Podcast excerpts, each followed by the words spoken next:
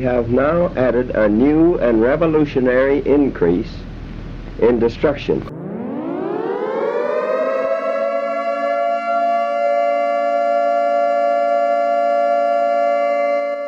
Dez and Troy.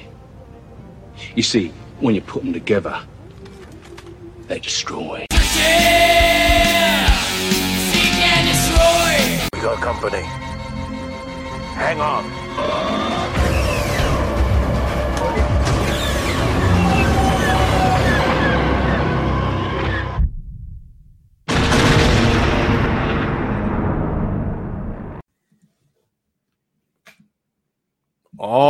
Right, folks.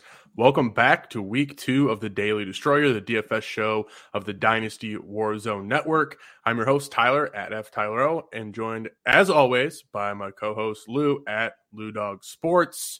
Real quick, let's, let's recap how week one went for us. Uh, Lou, I'll kick it over to you. Yeah, I mean, week one was as we expected, um, uh, pretty straightforward, and I think a lot of people's weeks, especially mine, came down to um, the, this late news with Trey Sermon uh, being a scratch, and if you were going to go and play Mostert or not, basically. So I switched my lineup and went with the Mostert one. Um, you know, there's a couple couple different things you could have done. So originally, I was doing the strategy of all three like high priced running backs and then three cheap wide receivers.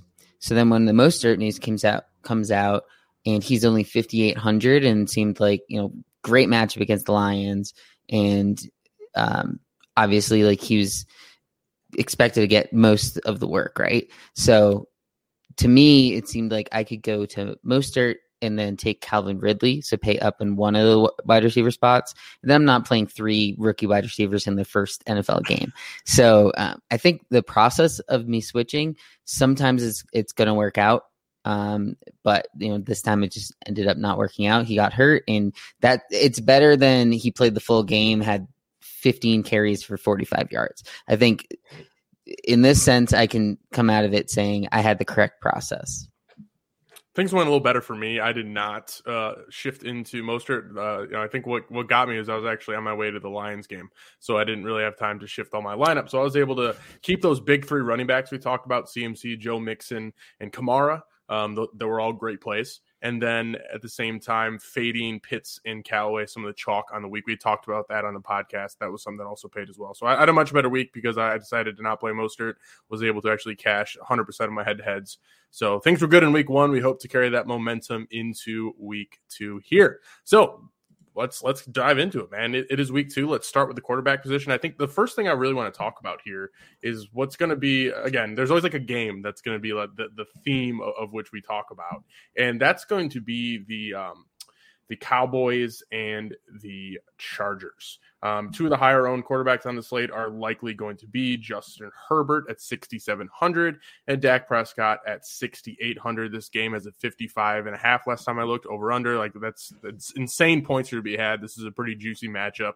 Um, let's, let's kick it off those, those quarterbacks. Your interest in Justin Herbert or Dak Prescott?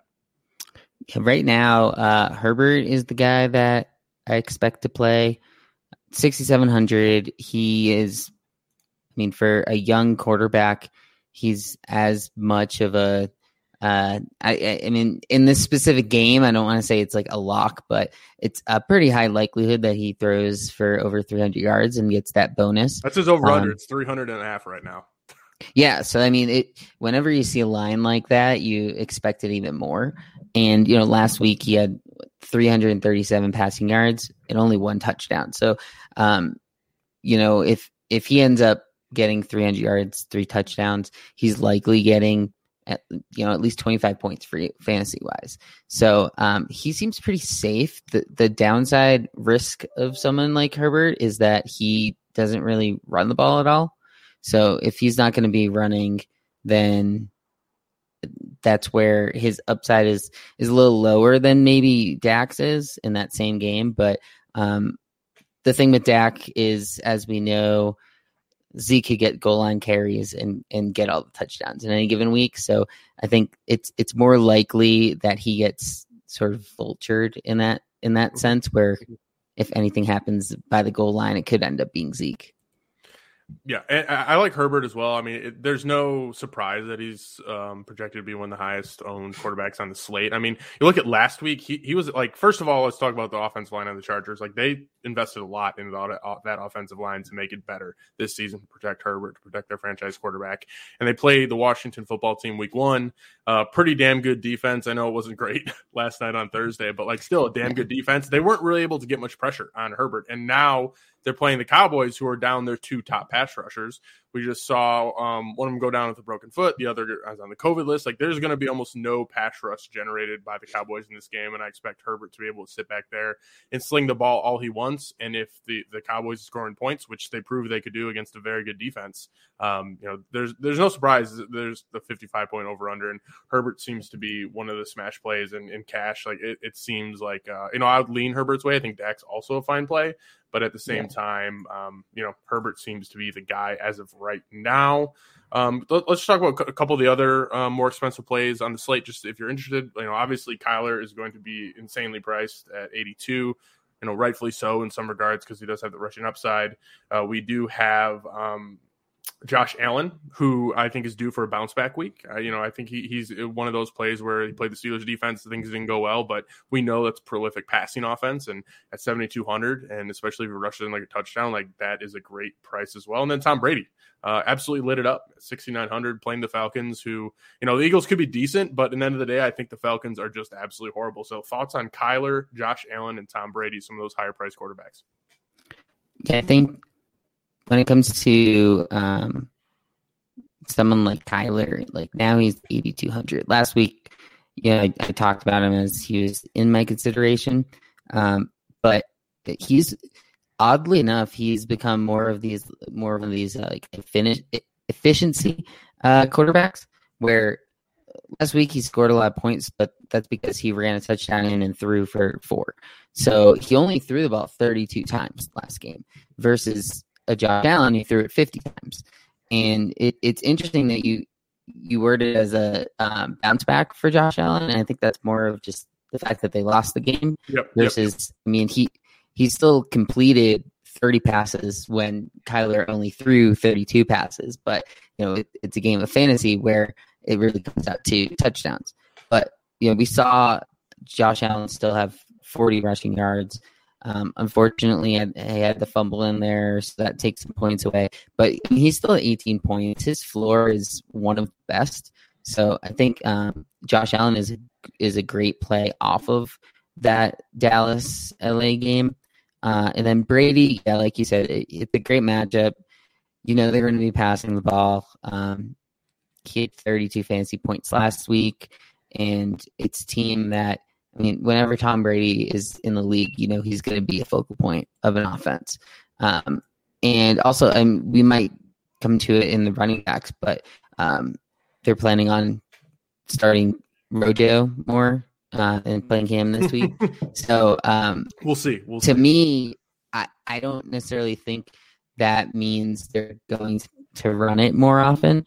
Um, but we've seen it in the past where like when Rojo's in there, he becomes somewhat of like a, a dump off guy for Brady. So, um, yeah, I mean, I, I, think of those guys, Josh Allen's probably the only one that I'd be playing this week, but it's mostly because if I'm going to come off of those other guys, why not just spend three hundred more dollars to to pick up uh, Josh Allen versus Brady? Yeah, and and Fournette was a dump off guy, dump off guy last in, in week one. I mean, I, I can't yeah. remember if he had seven catches or seven targets, but either way, he was a dump off guy. But I agree with you in the fact that for just three hundred dollars, going Allen over Brady is definitely the way to go. Um, one last guy that I want to bring up before I turn it over to you to maybe go cheaper at quarterback is is Jalen Hurts. I mean, sixty five hundred still relatively cheap.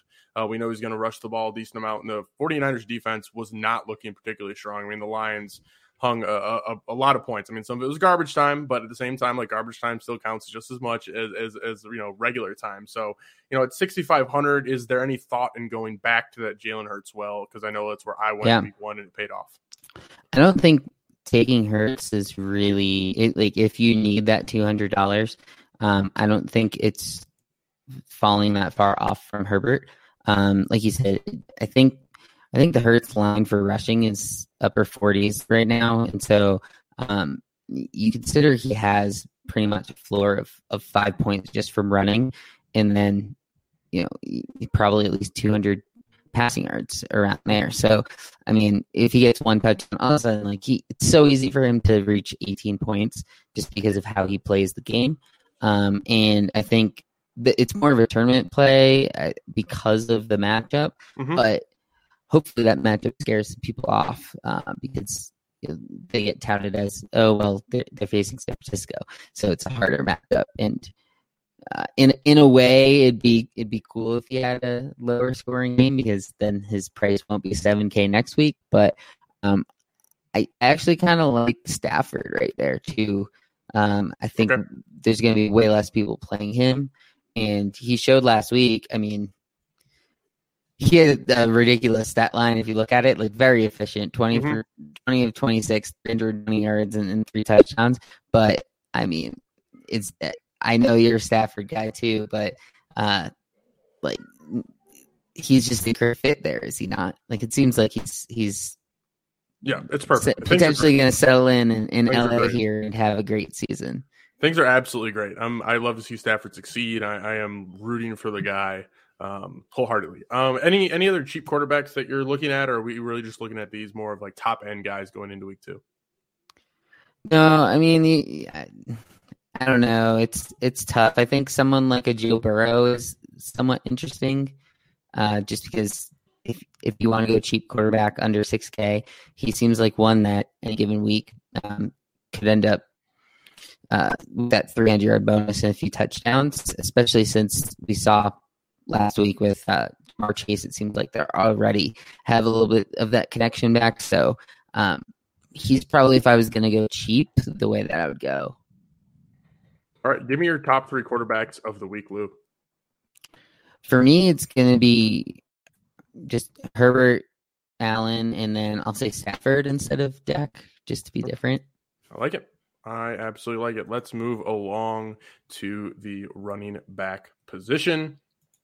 Uh, la- last week, we decided that we were going to be playing some of the, the, the guys at the top. Ended up being good. I know your, your Mostert switch, but I think our, our process was right early on, Lou, in terms of uh, you know getting some of those those higher and not the highest end guy, but some of the higher end guys in there.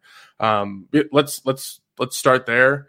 Um, at the top, Christian McCaffrey, uh, almost 10K. Uh, Dalvin Cook, 91, and Alvin Kamara at 88. Um, are you are you trying to play two of these guys? One of these guys is one stick out to you as the clear best play of the three. Um, you know, what's your thoughts here? It's a little, yeah, it's a little different this week, and I think some of that has to do with um, the value at wide receiver is different than last week. Um, in in a cash build, I think you either do one of these guys or none. Uh, there's just a lot more value in the mid range at running back. Mm-hmm. Um, so I think of these three, I probably like Kamara the most, uh, partially due to the eleven hundred uh, gap in price, because we know they pretty much have similar ceilings, Kamara and McCaffrey, and Mhm. I mean they both have great floors. So uh, what we saw last week with with CMC, obviously he didn't hit the hundred yard bonus Didn't uh, score a either running, running, yeah, running and receiving. He didn't get either bonus, no 3X'd touchdowns, and he and he 3X'd. still had 28 fantasy points. Yeah, and nice. so that that's just something that no other running back does. Um, I mean, Kamara ran 20 times and he had three catches. So it, it could have easily been a much bigger game for Kamara. He only had eight receiving yards. He could have had 50 receiving yards. And then all of a sudden he we're talking about he had 25 fantasy points, you know. So um the the difference here is just that CMC is basically locked in for 25 plus touches in a given uh, week. And I think Kamara's ceiling on, on touches is a little lower, but his efficiency can be pretty high. We've seen it in the past. Um, so and, and you save some money. I mean, you, you save eleven hundred dollars, which is also you know a, a decent amount of cash. To save. yeah, Right, and that that's the big thing for me is it, it wouldn't surprise me if one had 30 points, another had 26 points, and in that case, you just whoever's cheaper is, is better at that point. So um, those are between them, and I'm not that interested in Dalvin this week. I mean, he did have seven targets uh, with the six catches last week, but um, I don't know, 9100 for Dalvin at, at that point. I still feel more confident that Kamara is going to get um, that sort of receiving game, and maybe it was just based on the game flow last week that that Dalvin had more. But he is in a matchup against Cardinals, so um, it could be a little more up in pace, which could lead to um, another game like that for Dalvin. But uh, yeah, I, I still think I said Kamara. Let's drop down to that that 6K range and specifically the, the cheaper side of 6K. I think there's three guys I, I want to really talk about because I think they're going to be the highest owned running backs in the slate. Um, that's going to be Najee Harris at 6,300, Chris Carson at 61, and Ezekiel Elliott at 62. You know, the, the idea behind Najee Harris is going to be the fact that he got 100% of the RB snaps. Like, that's huge. Like, when we talk about like finding a good cash player running back, it's like they need to see snaps, they need to see volume. And yes, um, you know, I think the Bills defense is pretty good, but the Raiders aren't that great. I mean, they're better than I, thought they were, to be completely honest. But you're getting a running back who's getting 100 percent of the snaps, 6,300. Like that is a beautiful thing, especially because we know he can be a threat in the pass game. Chris Carson, Penny's out. Um, you know, this could easily be a game where they, they could run the ball successfully. Six to 100. Chris Carson getting 75% of the workload is something I could easily 70, 75% of the workload could easily happen for Chris Carson in this one. And Ezekiel Elliott, you know, he definitely face planted uh, in week one, but like the usage was there. And I think what the one thing that sticks out to me the most about Ezekiel Elliott was you know, he was pass blocking, yes, but he was still the running back in third and long situations. He was still the running back in the two minute drills. He was on the field. And you could argue, yeah, maybe that was because he was in there pass blocking, but at the same time, like he's in there. That, that's something that we like to see. Like people like, oh, Pollard caught a bunch of balls. Yeah, he did, but they were like more so designed. It, Ezekiel is the running back still in third and long situations and in two minute scenarios. So like we got to think something's going to happen. And he's got something around like 82% of the snaps or something like that. Like he, he was, he was an absolute workhorse in that one uh, in terms of snaps, not, not actual carries. So, right. you know, we're talking about three guys who profile for a lot uh, of work and are in that 6K range and are a lot cheaper than those three we talked about. So out of Najee Harris, Chris Carson, Ezekiel Elliott, you know, do, do you like all three? Do you like one, two, one interest you the most? Talk to me. I don't, I, I still don't have much interest in Zeke. I mean, even, even if he's in there more often, he still only touched the ball 13 times and was very inefficient with those touches. Um, so uh, he interests me less, but a lot of that has to do with the fact that I'm more interested in the passing attacks in that game. Fair. Um, so of the three, like he, he's probably my lowest. I think the one I am most confident in is Chris Carson. We've seen it in the past with the Seahawks where, um, especially if Penny's not going to be there. Um, the likelihood that Chris Carson could easily come out of this game with with 25 carries, especially if they get an early lead. Uh, he had 16 last week, but he had the three targets uh, as well. So um, they're almost a touchdown favorite. I mean, the Seahawks being a touchdown favorite helps a lot in that scenario to to kind of lend to that thought. Yeah, and and we saw last week Tennessee I mean, wasn't a great start to the season for Tennessee. It was, it was, bad. Man. It was a bad so, start of the season. I mean, we don't have to sugarcoat that. Maybe, maybe Tennessee's defense is just taking a step back. Um, because I think going into the season, I, I picked them up on a, a couple season long leagues, and um, obviously, like uh, maybe I'll notice it a little more because of that. But um, it, it seemed like they're not that great of a defense, and if Russell Russell cooks the beginning of this game and they get out to say a, a two touchdown league, uh, we know the Seahawks are very willing to turn to um, Chris Carson and just feed him the ball a bunch. And he was he had um, 5.7 yards per carry last week, so mm-hmm. um, he he's been pretty good so far, and it, seems like a game where he's going to have the opportunity to have that uh, big upside. If he gets a touchdown or two in this game, it's an easy 25 points, I think, from him. And then with Najee, I'm still a, a somewhat Skeptical. concerned. Skeptical. Um, but fair. that's just because of just the output, I think. Um, but we know with the Steelers and Big Ben, uh, they could easily throw 50 times in a given game. So, um, it, what's nice about it is, like you said, he's in on every play. And because of that, if they are passing, the, the likelihood that they dump the ball off to him mm-hmm. is still there. So, um, yeah, he only had six fantasy points last week, but we know he's out there all the time. And this is the type of matchup uh, at home against the Raiders. Raiders coming off of uh, the short week. Um, so I like Najee as well. Um, and I think that's the order I would go Carson, Najee, and then uh, Zeke. And then the last guy that I want to mention before I, I turn it over to you is a guy that I've been, I don't know if on the fence is the right word, but someone I've been really flirting with getting in those lineups. That's going to be Nick Chubb this week. I mean, he, he's coming in at seven eight hundred. You know, a, you know, obviously a bit of a, a, a, you know saver off those top, but a bit more than those three guys we talked about. But they're they're playing the Houston Texans. Um, you know, it, it, they're not good. Um, and I think that they're they're quite a uh, resounding favorite. Like, forgive me, it's like kind of like they uh, lead the league in wins. Houston Texans. Yeah. Oh my god. All right. So so so yeah, they're a 13 point favorite. Last week we saw Chubb get 15 attempts. Yeah, two catches, two targets. That's a nice little you know little pad there. But like 18 to 20 attempts on the ground against this defense could be, you know, and, and when they're almost a two touchdown favorite, could be an absolutely wonderful thing. Um, just like thinking about the game script that's going to happen, how good the Browns looked last week. Like Chubb could be in a situation again to score another two touchdowns and get over 100 yards with a little bit, you know, through the air even because they seem to be throwing to him a bit. So your thoughts, 7 800 Nick Chubb? I think he's he's okay. Uh, he's kind of in a little bit of uh, dead zone as far as uh, price. He's you know, 500 above him, 500 below him.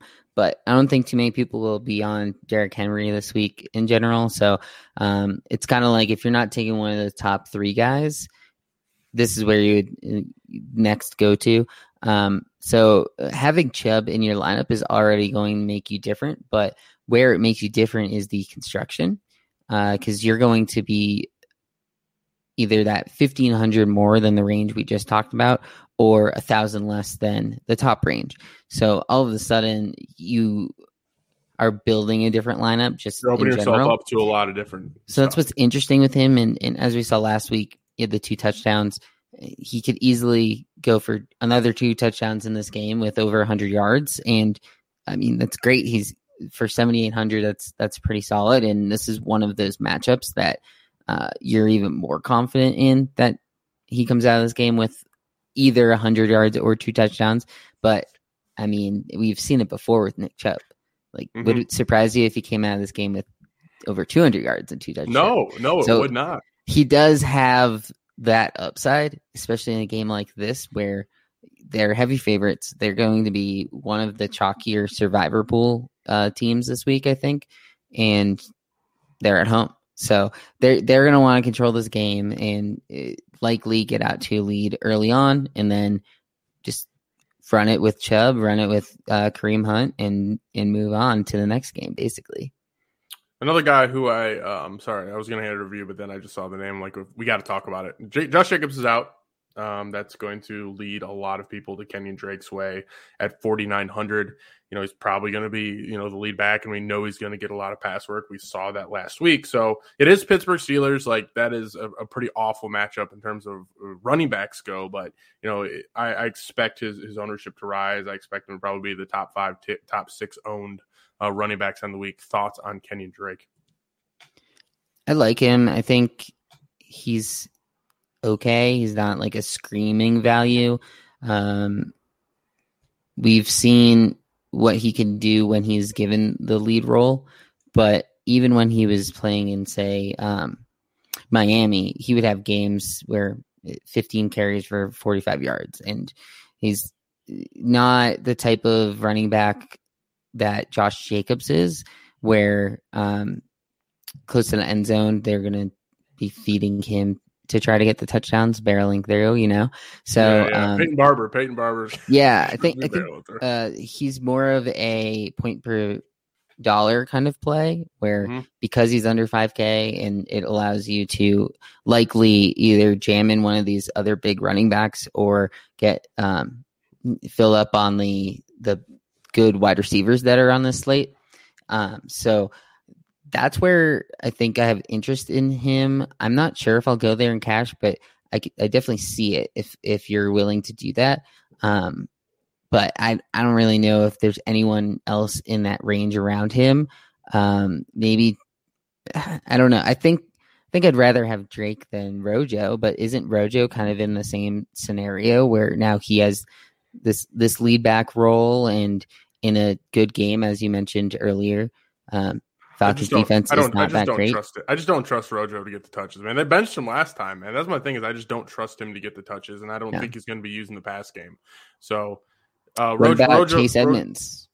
all Same- also up? same price. So those three guys, I, I guess that's why I'm not that excited to play Drake because either of those two other guys, I think easily could come out of this game with more fantasy points than him. Uh, Less is there ownership too. yeah, is is there a running back or two that we have not touched on that you, you you're very much interested in, or on the flip side of that, Um, uh, very much fading? I I've been hearing. Uh, do you have any interest in Damien Harris Yes, against the I, Jets? I do have interest in Damien Harris against the Jets. Um, I, I talked about it last night. You know, I, one of my bolder calls was Damien Harris, 100 yards and a touchdown this week. Um, I think that the game sets up really well for the Patriots to control the line of scrimmage. I think if all goes well, they're they're really going to pound the rock uh, against the Jets. Like the game, you know, the the over not the over, but the line would would would say that they're a bit of a favorite, so they'd be ahead and they could be running the ball. So I do have some interest in Damien Harris. It's just you know, we're playing DK, it's full PPR, like without, you know, that pass work. I don't guarantee, there's no such thing as a guarantee, but at the same time, like we know they have James White, and James White's going to be that guy, um, you know, that they're going to be passing the ball to if they're down. It's not going to be Damien Harris. So I think it's a bit, little bit riskier of a play. Um, on on the site like DraftKings that yes. you know, t- Yeah. someone like Chase Edmonds, if they end up being uh, behind in their game, all of a sudden he makes up those points by getting three, four catches. Mhm. So uh, Yeah. if Damien Harris comes Well, out of this game yeah. with 98 rushing yards and no touchdown, then all of a sudden he has less than 10 points. Yeah, I think if Damien Harris was a 4900, I would probably be a lot more interested than at, than at 54. Like I, I haven't really looked into exactly what that would save me, but it's just I, I feel like the floor is just not there. If things you know go sideways, we just haven't Yeah. seen enough. So I, I guess like I'm not. I, I like playing them in like your season long leagues, but there's just other running backs that I'm more interested in in these uh, DFS lineups. He's probably safe, yeah, in, in season long where he's safer than the other guys we were just talking about.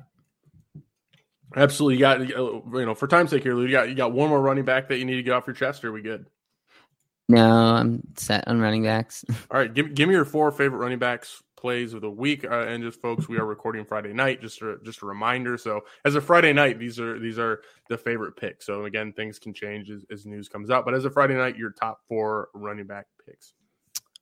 I like uh, Carson, Harris, uh, Kamara, Najee, Najee Harris. Oh yeah, sorry, Kamara. Kamara. And then I actually like um for if you're going to do tournaments and trying to be different, if you want to take um someone like Austin Ekeler in that game where um a lot of people are going to be going with the Herbert and wide receiver stacking uh, of that game. I think Ekeler is a way to be a little different.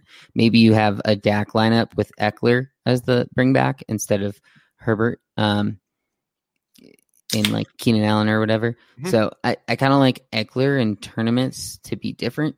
Um, seemed like he didn't get the same. He had zero targets last game, but Yeah, I- that, that I can't mean, that can't last. that's not That gonna. last. Yeah. yeah. So he could easily come in this game with with ten targets, and no one would be surprised. So I think uh, he's an interesting tournament play. wide receivers shifting over here. So I, I, you know, I think again the theme of theme of the show in some ways is let, us talk about that that big game, the fifty-five point, the, the Cowboys and the Chargers. Um, Amari Cooper, CeeDee Lamb, uh, Keenan Allen, and Mike Williams. For reference, Amari Cooper is going to be sixty-eight hundred, Lamb is sixty-four hundred, Keenan Allen is seven, and Mike Williams, if you got it in front of you, I don't I'm looking scrolling right now, is going to Mike- be 6100. Mike Williams is 6100. So none of them are necessarily priced like ridiculously high. Um, you know, that's what I think is like the most interesting here is there is one, two, three, four, five, six, seven, seven wide receivers above all those names we mentioned. So I expect all of those wide receivers we just mentioned to be decently owned uh, going into this. Um, just talk about the, the those set of I don't know if elite wide receivers throwing Mike Williams in there, but those four wide receivers in that game that we know people are going to be targeting. What's your interest there? I think a lot of people are going to choose from this game and from uh, basically the list that you just said. Um, but when it comes down to it, the hardest decision this week might be do you play Cooper or CeeDee? And I think there's going to be people that play both. Um, I'm one of the people who think differently and would rather go Keenan and one of the other two versus going with both. So um, I think be, based on that um, and the fact that CeeDee is cheaper, I'll probably lean with CeeDee.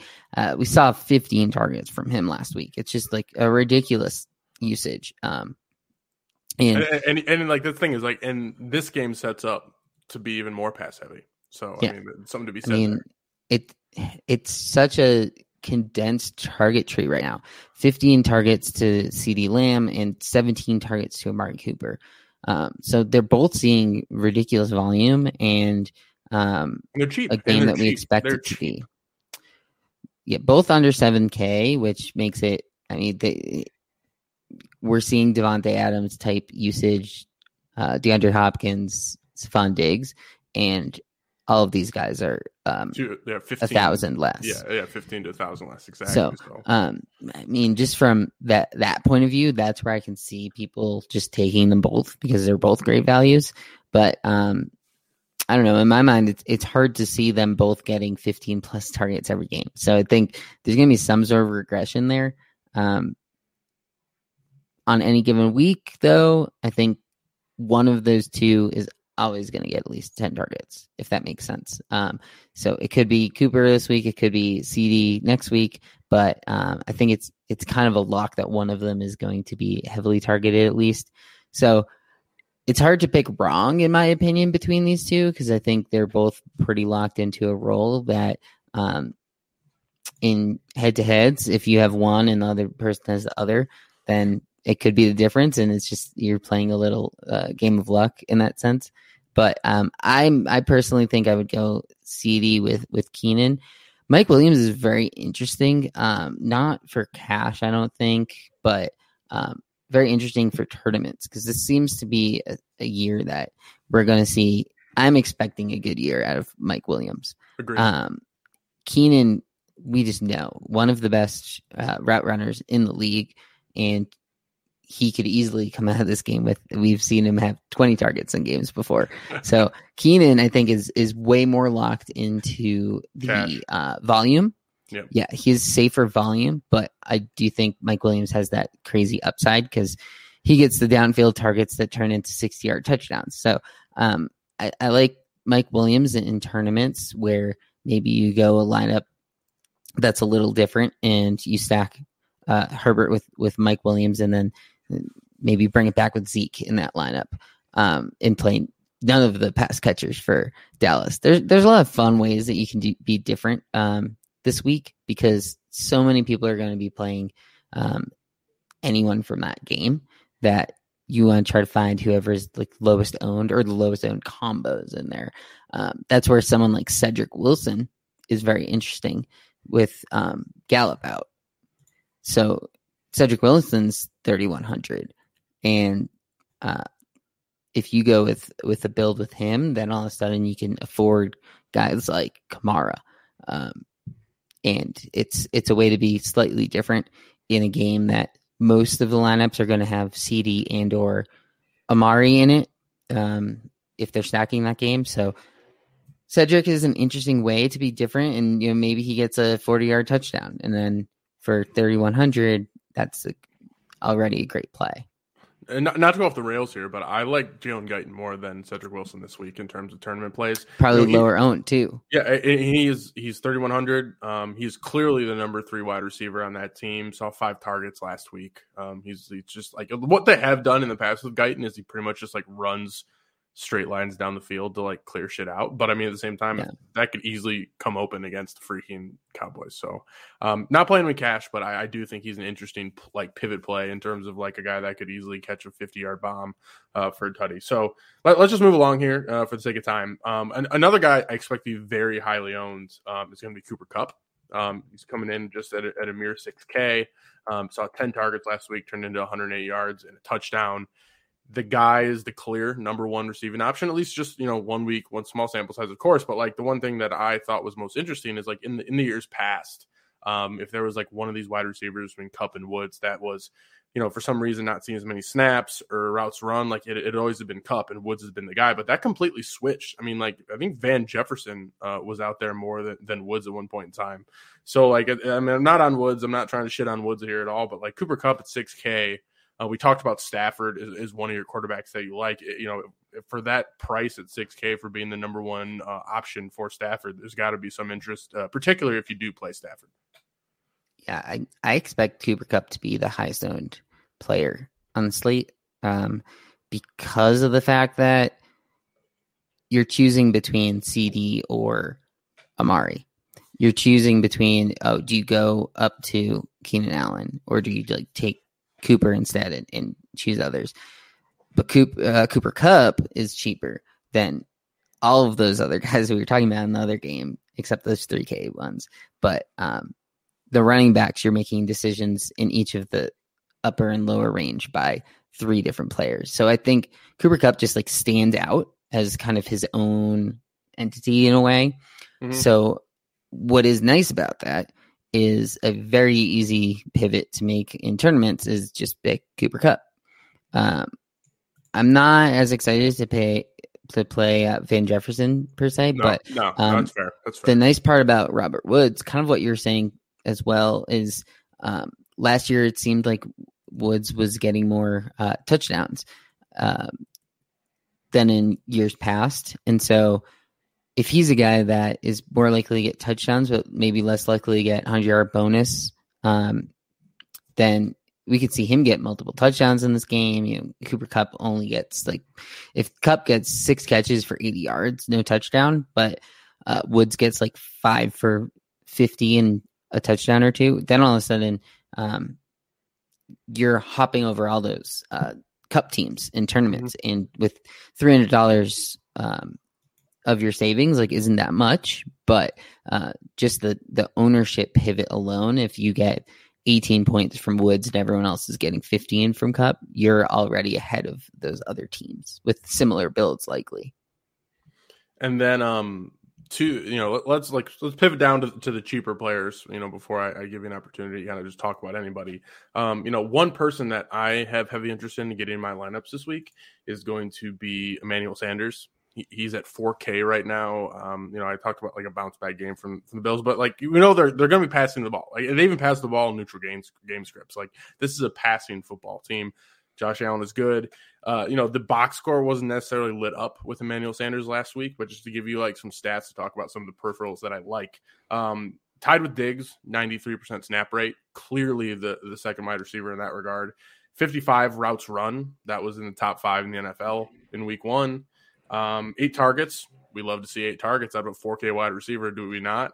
Um, like 16% target share, also pretty solid. And then he had 149 air yards, uh, again, top 10 in week one. So, you know, things just didn't land for him. I think the matchup was just super tough considering. Uh, matchup is not as tough this week. And, you know, if he's going to be that clear number two guy, again, the peripherals are looking nice with Emmanuel Sanders at 4K.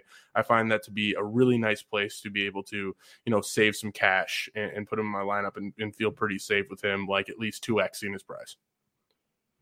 Yeah, and it's for only 600 more you, you can get cole beasley as, as well who has similar profile um Agreed, 13 agreed, man. targets last week Agreed. so it, this this is uh just another reason why i like josh allen so much uh because this is so similarly the same scenario as uh the cowboys have where you have a solid quarterback who is likely to throw the ball a bunch and you have multiple options. And in this case, you have two options less than 5K. That really opens up the rest of your lineup. I mean, I, am not against going with one of these two with Diggs. All of a sudden, it's what, uh, 11, 700 uh, to get Diggs with Sanders.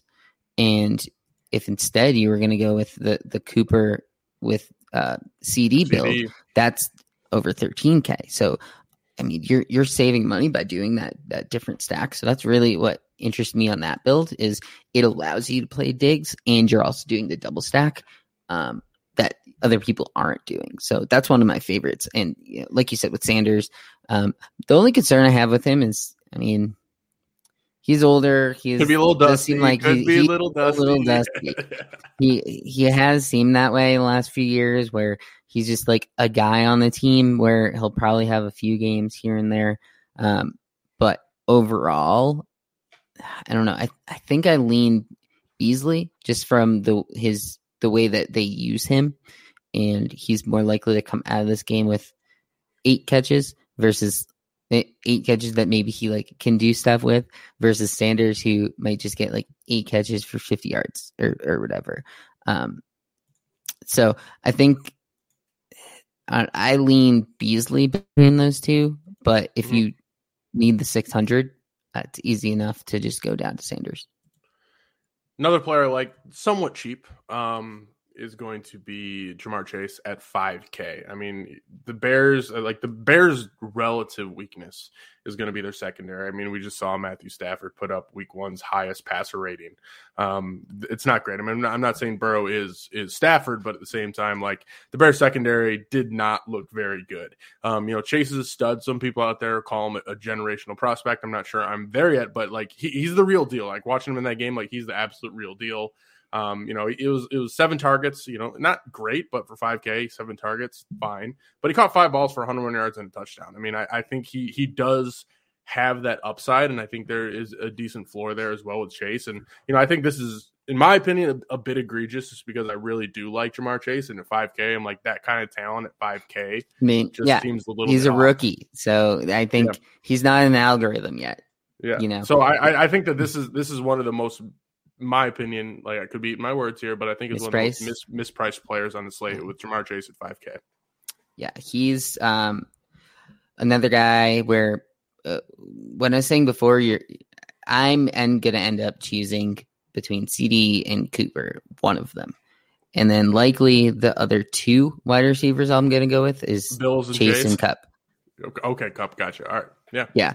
Um, it, it depends on what the how much money I have. If if I can get a Keenan Allen, but um, I I think I don't end up going down to Sanders because of Chase. You don't need because you, you, don't necessarily need to. Like a thousand more, I would much rather have Chase than Sanders. Yeah. I, I, I totally get that, man. One of my favorite stacks, um, when I've been building here is, as I mentioned before, I could you could go with Burrow. Um, you go Burrow, Chase, bring it back with with Allen Robinson. You have so much money in that stack. I mean, that's that's 17k for a quarterback in the yeah, two wide receivers. Allen Robinson 62. Shit. Yeah, Allen Robinson 62. And so I mean that is that's some sort of stack. I think. And, and, and, and, and Allen Robinson saw 11 targets, mind you, last week. I mean, like, granted, like Dalton blows, but like, what happens if like in the first quarter Dalton blows and they put in Fields, and then all of a sudden I mean, Allen Robinson blows up. Doesn't even matter how bad Dalton is. It, yeah, yeah, that's what I'm we, saying. you're get 11 is, targets from Allen Robinson at 6,200. You know what this game is? Hit me. What is it?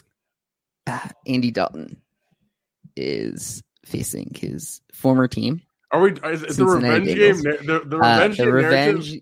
the revenge is real in this game. This is a revenge game for Andy Dalton. If you believe in revenge narratives, I mean, this I don't is the have the type of, to play Dalton, but is this not an actual like real life re- revenge game? This is like the yeah, we, he'd been on the Bengals for so we long. Yeah, they go and draft Burrow, send him off. You know, like this, this is the type of thing that like is actually thought of as a revenge game, not just a random guy who like used to play on a team for a year. This is what like if you're going to talk about a revenge game. So, um, but yeah, I mean, all jokes aside, like would it surprise you if Andy Dalton came back out in this game and like played like Andy Dalton of a few years ago, where you know he could make Allen Robinson have 12 catches, 150 yards, two touchdowns. Like th- those are some things that he would do. Like it, how different is Allen Robinson in this game versus like AJ Green in his prime with Andy Dalton throwing to him? I, You I know. think what what it comes down to is like I don't have the sack to play Dalton, but the next best thing is just playing Allen Robinson to try to like kind of hedge that that um you know revenge game narrative. And you're saving the stack that I had, you're saving three thousand dollars off of the Dallas stack. Yeah, I mean, fa- fading the Dallas stack is is, is a you don't even have to fade it too. Like you, you could still in this lineup throw in Cooper as your Mhm. other wide receiver, you know, or or throw in You don't have Zeke or something like that. you don't You know, uh, it allows you to fit Keenan. It allows you to fit uh, Cooper, and I I guess that's why when I was building and I saw it with Burrow, you make that Burrow stack. All of a sudden, you're you're way different of a construction from other um, teams. And uh, the thing with that Dallas game is, yes, it's over under 55, but if that game ends like I don't know 21 17 all of a sudden if you don't have that stack you're likely cashing. you're you're probably doing a lot better yeah Yeah. All right, and then for the sake of time, Lou, is there a wide receiver or maybe two? I'll give it to you if you're quick. Um, that we have not talked about that you have interest in. i kind of like antonio brown uh he's the same price as cooper Kupp and is going to be way less owned um you liked brady a little bit earlier i think Agreed. um, the way that Antonio Brown was used last week and the the friendship that we hear him and Brady have formed. Um, I like Antonio Brown in that game. You can have him alone. You don't have to stack him with Brady, but uh, 6K for Antonio Brown, who only a few years ago, Antonio Brown was highly, easily considered the, the best wide receiver in the game. So uh, to get the a top tier wide receiver for 6K, like that really interests me. All right, Lou, I'm going to ask you for five wide receivers here. Five wide receivers that you are most interested in playing this week. Feel free to, to take just a quick second, but um, you know, rattle them off for me, my man. Yeah, I'm gonna go with Kupp, uh, Kupp CeeDee. Chase. Yeah, Chase will be my third. Um, see, I don't want to take too many from that same game, but I, I think Keenan. I like Keenan a lot. Um, And the fifth. and then I think I'll say Beasley. I was Actually, about to say, I was about to say you're going I to think I, I just I prefer Beasley over Sanders. I think. Yeah. I mean, I, I definitely don't hate it. So Kupp, CeeDee Lamb, Chase, Keenan, and Beasley. Shifting over to the tight end position, something where, you know, I think we made the, the right call in some ways in, in, in fading uh, Pitts last week uh, in favor. I mean, I think I played Kroft, but I mean, he's still 2x this price. Anyways, um, looking at these prices of these tight ends, I mean, there's a couple things that, that stick out to me. I, I think, like, number one is going to be Tyler Higbee. You know, we saw him out there 100% of the snaps, 23% target share. Uh, Stafford uh, was looking his way. 4,100 is pretty damn cheap for a tight end who's 100% uh, in there 100% of the time. And, you know, saw even like the 20% target share. So Higbee is a guy that I have had some interest in um, in terms of looking at this week. Um, and the other one was getting a more of an ancillary piece of the game that we were talking about, and that's going to be Jared Cook uh, at 3,900. Um, in the end of the day, it's like I look at Jared Cook. Yeah, yes, he's aging, but like he's healthy now. Um, and you know he was he saw eight targets last week, and there's probably going to be more passing going around. So Jared Cook um, and um, Higbee are, are two of those guys that I think you know for 4,100 for Higbee and 3,900 for Cook, pretty goddamn cheap. Um, and I like both those guys. Your thoughts? I like them. I think you can also throw in uh, Noah Fant into that list, that same kind of range. He had eight targets as well last week. Um, I think Higbee is going to be very chalky. It's it kind of goes with what I was saying on Kupp, where um, people are going to be playing the other pieces of that uh, Chargers and Cowboys stack, where maybe you go with Cook because he's 3900 you know you go like Herbert Cook with CeeDee Lamb or Cooper instead of going up to um, Keenan. So uh, that's where like when, when I'm building lineups, I kind of like to to play around with it that way. Where um, instead of Keenan, you go Cooper, and then to get the exposure to a, a Herbert stack, you go with Cook. So that's where I like playing Cook. Um, he's a tight end, so it almost doesn't matter if he's aging or slow moving because at the end of the day, like if he's the guy that's getting the, the touchdowns, then it doesn't really matter. Um, and then Higbee is good. We've seen it in the past. Obviously, it was with a different quarterback, but um, we've seen games where now. gets mul- multiple touchdowns. Um, Stafford's his QB, who we already like.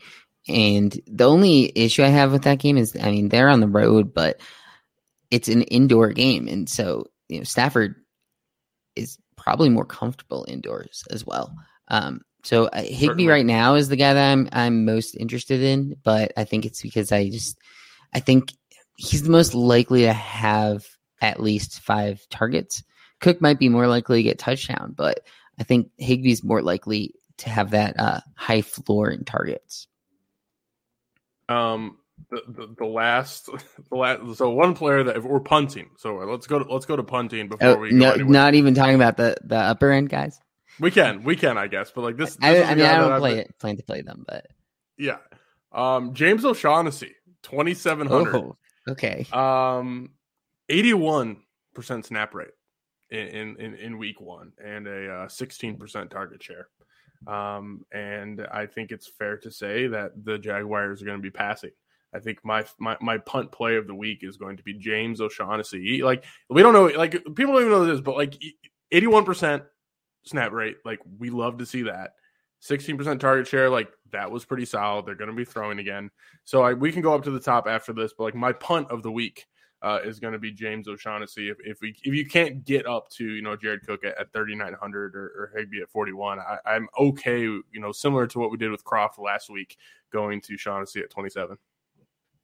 Yeah, I think I think it's fine. Um, not like There's I'm not a lot necessarily rushing to do it either. Um, the guy I was it, looking at. not. No, no, I know. I'm just, I'm just saying. Uh, the the issue I have with that, um, it's just, in general. I don't want to play a punt tight end every, week, you know. Um, and they're fun. I don't know. It's not necessarily the best. Lou. It yeah, but it, in this scenario, here's the issue I have: it's Hit me with it. Chris Manhertz is there and got the touchdown last week. Mhm. Like, it, is Manhertz going to be the guy uh, close to the end zone? Um, this game isn't expected to be that high scoring. Like, I get it, I get the play, but was last week just like flash and pan kind of idea? Could be. Um, Could be. is uh, uh, the cheap guy I was looking at before was Tyler Conklin. Uh, way less sexy of a play, but seems like he's safe for six to eight points as like a floor. Um, I think I think it in my mind. It, I think O'Shaughnessy is more likely to come out of this game with a zero than Conklin. Um, Okay. but I mean, you're punting, so like that, you almost don't care if they get a zero um, for 2700 tight end because if it's allowing you to get better elsewhere, then Yep. it's worth it. Um, what do you think about kind of like the Cook idea, but um, the the problem is which of these you choose, Schultz. So you're talking about Schultz or Jarwin? I'm not. I can't do it, man. I, I can't make the decision. Because Uh, you've always I- been a big Jarwin fan. I have been, but like I, I can't like pretend that the the the numbers don't don't It's speak split. for themselves. It's split, Yeah, and like we're talking about a split on likely the fourth in pecking order in targets. Like I know there's a lot of targets, but it's like if there's a split in like you know the tight end position to me is like the fourth pecking order in that offense. It's like I, I can't I can't do it, man. no Gallup. So do, do they become the third? Like does Schultz or Jarwin become that third option because there's no Gallup instead of Cedric Wilson? I mean, So Jarwin's right, Jarwin's cheaper than Schultz, so at 31, I could see it happening. Yeah, it, it's just that's the idea in my head is Gallup is gone, um, and he's someone that in the past we've seen be a target um, around the end zone. So I, in a way, I'd almost rather punt that because you're going with the game that you likely have a quarterback from, and it, it, we're expecting high scoring. So that kind of has some interest to me, but I don't know. I hate punting tight ends for that reason because I mean you're already throwing darts. All right, and and then I guess you know I got to bring it up. Darren Waller, 19 targets, 7600. Not not not yeah, yeah. I mean like at 7600 though, like that's not an, a, that's not too much of a price, but again, it is the Pittsburgh Steelers. So you know, you're, and I guess like the, tack that on there, like Kyle Pitts again. People love the peripherals of Kyle, Kyle Pitts, like oh, like you know the amount of routes run and like things worked out well for Pitts on this, not in the box score, but like in terms of being uh, seeing the usage, I should say, outside of the box score, people liked him, and he's still only 5,200. And I, I, expect there to be some not a ton of ownership his way, but people will be going back to Pitts, in my opinion. So, real quick, thoughts on Pitts, thoughts on Waller. I like Waller in general. Um, 7600 is that it's it's a very interesting price because it makes you think about playing him. If he was 7k, I think I'd have more interest. Um, again, I don't have a ton of interest in Kittle, which is I don't know. Kittle's so he, he the, so the volume's not there. Like, the volume's not there. Man. Only five targets. Uh, he had 78 yards. His thing is YAC. Like he he's uh, as far as tight ends go, like he could have five targets and still get 100 yards in games. It's just like how he is as a player versus Waller. If Waller gets nine targets instead of 19 in that game, we don't even see him at 7600 this week. You know what I mean? So uh, Waller kind of needs the volume. So that's where it's a little scarier to play him. Mm-hmm. Um, and in that game environment, I could see that being a lower scoring game. And uh, it's for 7600. I don't think I can get there, at least not this week. Uh, Kyle Pitts definitely interesting to me. I think obviously he's the type of guy. Um, last week, one of the highest owned players on the entire slate, uh, but highest owned tight end. Everyone just plugged and played, and now we've seen a game of it. People are going to have that kind of sour taste in their mouth. Now mm-hmm. he's eight hundred dollars more expensive.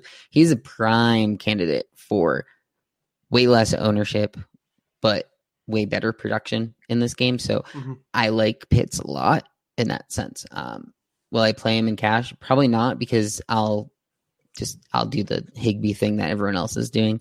But um, I like Pitts in tournament lineups. I think, like you said, he fits the build to be able to have big games that Kittle or Waller could have, and he's cheaper than them. All right, and then let, give me your give me your three tight ends of the week, and if one of your tight ends isn't a tight end we talked about. Give me a little uh, spiel. Yeah, I'm I'm gonna go with Pitts, Higbee, and then actually Fant as my third. All right, man, love it. All right, let's let's close things out here with the defense. Um, you know, I think that like the the glaring value for me at this point in time is going to be just the Steelers at 3K. Um, you know, they're playing the Raiders, who looks good against the Ravens, but it's a little bit suspect. We know the Steelers defense is good. We watched what they did to the Bills.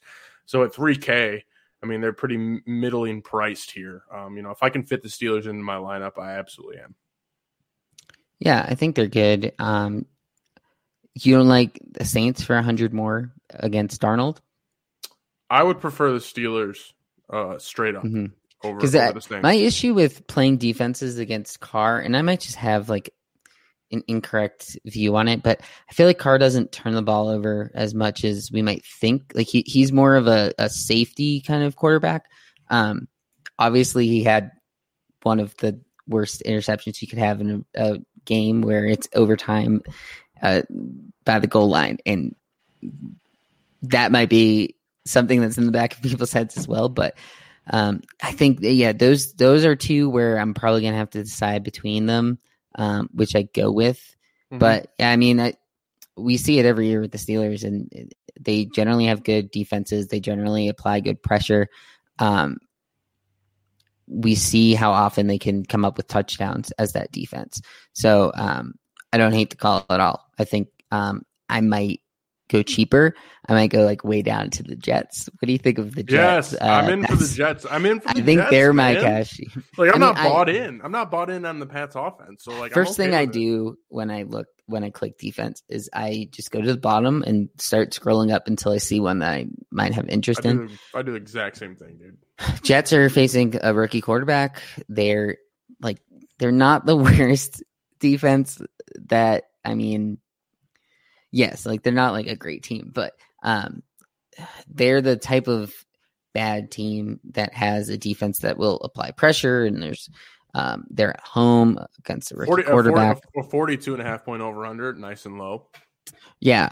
So I I think that's probably where I'll end up going in cash. But yeah, if I have the money, I think Steelers Saints are probably better. The thing with the Saints that's different is um that game I think is more likely to be a shootout just because that's how Saints games end up being. Mm. Saints and, and Panthers. Um division game. Division game too.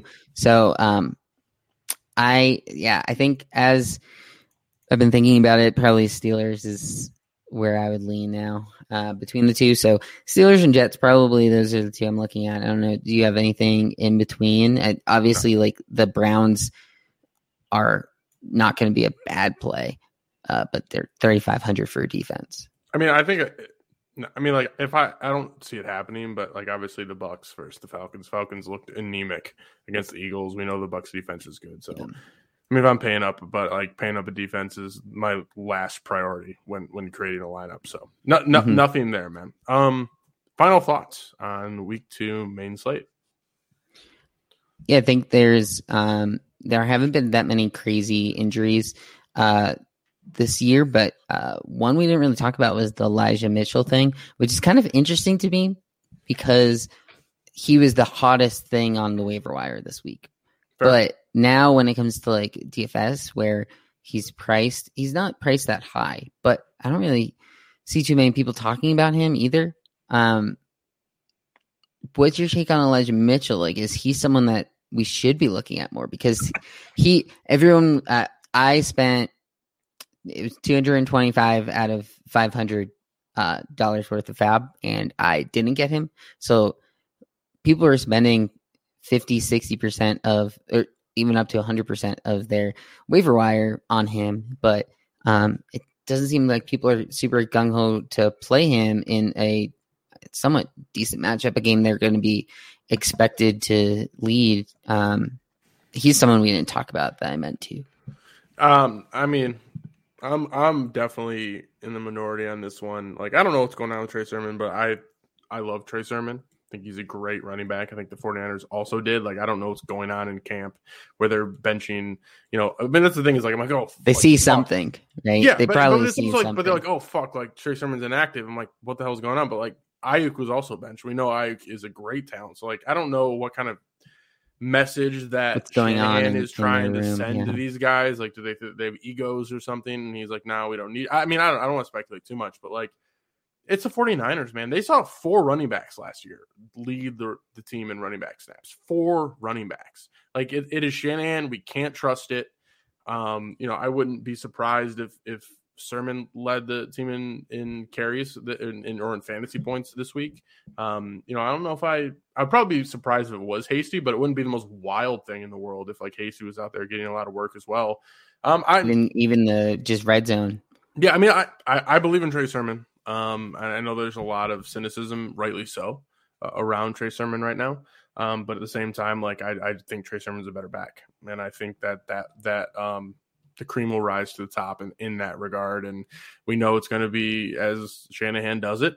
Um, you can't ever guess what's going to happen, and you can't ever really know where that work's going to go. Um, you know, I, I think Elijah Mitchell's a fine running back. But at the same time, like I just don't trust the situation. He's just not a guy that I'm interested in. It wouldn't surprise me if, if Sermon led the uh, the team in, in snaps or, or touches in week two. Then I'll say that this is the type of week that is fun for tournaments. Last week was like it's cash, like everyone's playing basically the same lineup or two. This week, since so many people are going to be focused on that one Dallas and um, LA game, the easiest thing you do is play less of that game or play something different in that game, and then all of a sudden your entire lineup is just built different. So mm-hmm. um, it's very easy to make uh, good tournament teams this week because you just change who your quarterback and, and wide receiver combo is, mm-hmm. and then um, you're just different from everyone else that's trying to do the same exact thing with as we mentioned before there's going to be like six wide receivers that they're all choosing from and two quarterbacks so if you choose a different quarterback with a different wide receiver and you know robert woods or something all of a sudden you have completely different lineup so um, it's it's one of the more fun weeks to make tournament teams i think i might end up t- making more um, than i normally do but um, yeah i'm i'm excited to watch this week for sure all right. That's to do it for the uh, Daily Destroyer DFS show, uh, part of the Dynasty Warzone network. Make sure you follow Lou at Lou Dog Sports on Twitter and myself at FF Tyler O. That's all we have today, folks. Don't forget, tell somebody you love them. Later. When we add up all those inches, that's going to make the fucking difference between winning and losing.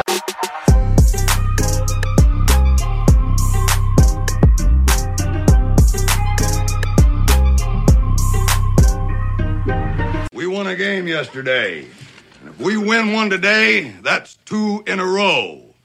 We win one tomorrow, that's called a winning streak.